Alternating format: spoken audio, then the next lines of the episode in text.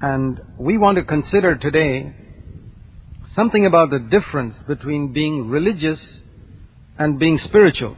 Perhaps you've never thought about it, but the difference is very important for us to understand.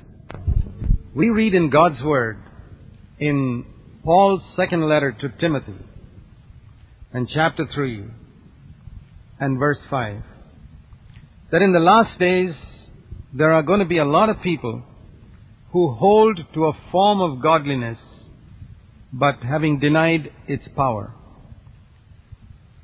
Just like someone who wants to poison another person would not give him a full glass of poison, but would give him perhaps a glass full of milk with maybe just two or three drops of poison in it, and that would be enough to kill the man. In the same way, when Satan wants to deceive people, he's not going to give people what is obvious error. He's not going to come preaching sin and unrighteousness. The Bible says in 2 Corinthians and chapter 11 verse 14 and 15 that Satan comes like an angel of light. There are many forms in which he comes. He comes as a lion, the Bible says, as a dragon, as a serpent. And when he comes in these forms, as a lion, as a dragon, as a serpent, we can easily recognize him. He may frighten us, but he cannot deceive us. You're not frightened. You're not deceived when you see a lion or a serpent or a dragon concerning their intentions. But you can be deceived when you see Satan coming as an angel of light and when his servants are servants of righteousness. And so, Satan, in order to fulfill his purposes, to lead people astray from the true God and from the truth, has invented so many religions and has also invented versions of Christianity which are different from what we see in the scriptures.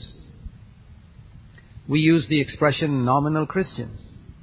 That means people who are born into a Christian family, whatever denomination they may be, but who have not come to personal faith in Jesus Christ. And yet many of these people can have a form of godliness. And even those who have accepted Christ as their Savior, if they don't distinguish between religiosity and spirituality, it's possible that they may develop in becoming more and more religious and not spiritual. Religiosity is a human thing. Spirituality is divine. It's from heaven. The Old Testament law, for example, could not make anybody spiritual. There were people in the Old Testament who rose above the standards of the law, people like Moses, Elijah, John the Baptist, and who became spiritually minded, knowing the heart of God. But the law itself could not make anybody spiritual. Because the law only demanded that you conform to certain standards externally.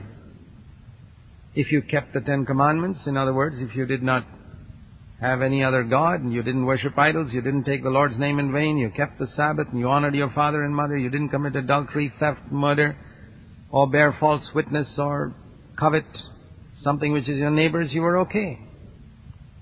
Externally, the law could not find fault with you. And if you kept all the commandments given concerning the ceremonial law, you were accepted as a person in very good standing. You would be an outstanding Jew in Israel. But you need not be spiritual. Now the same thing can happen today. A person can go to the meetings regularly, he can conform to the external demands of a particular Christian denomination or church, and have a good standing there, even be a board member or an elder of that church and not be spiritual at all. Because he may be only religious.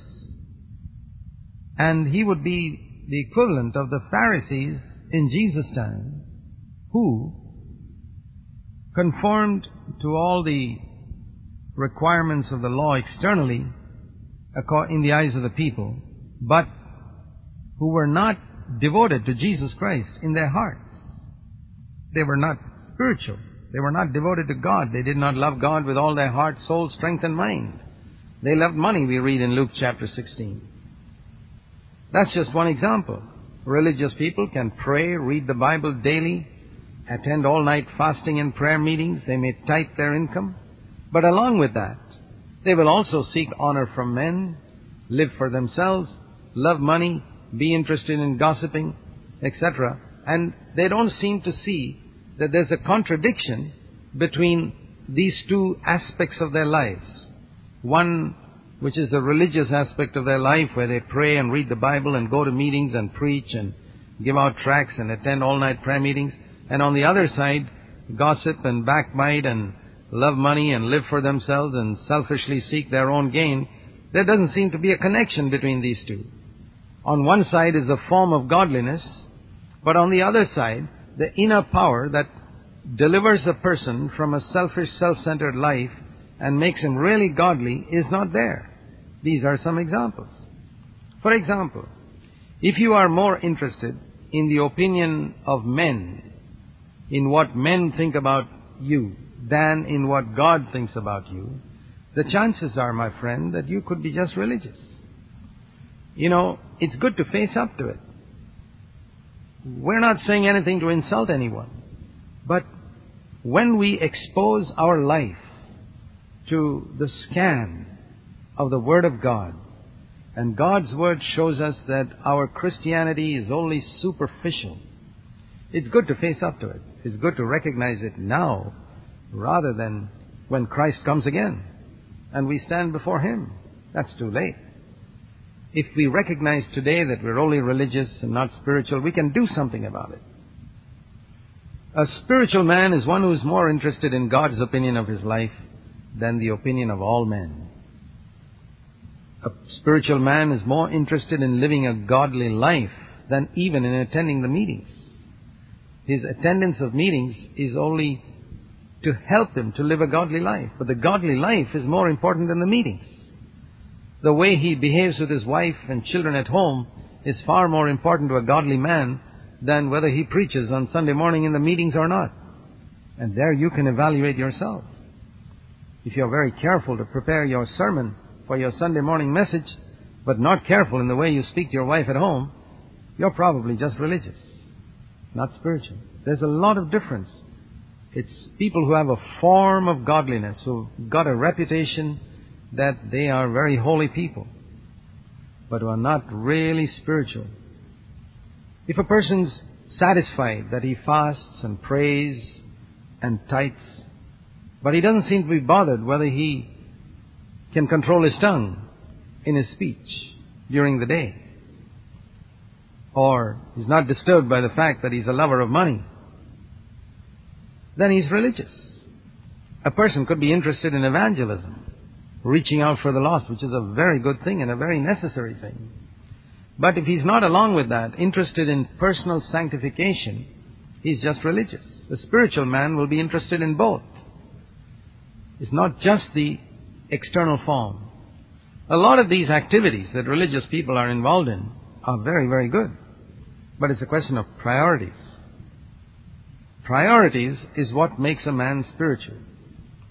You see, a religious person is very often interested only in the written word, the letter of the law. 2 Corinthians chapter 3 says, the letter of the law kills.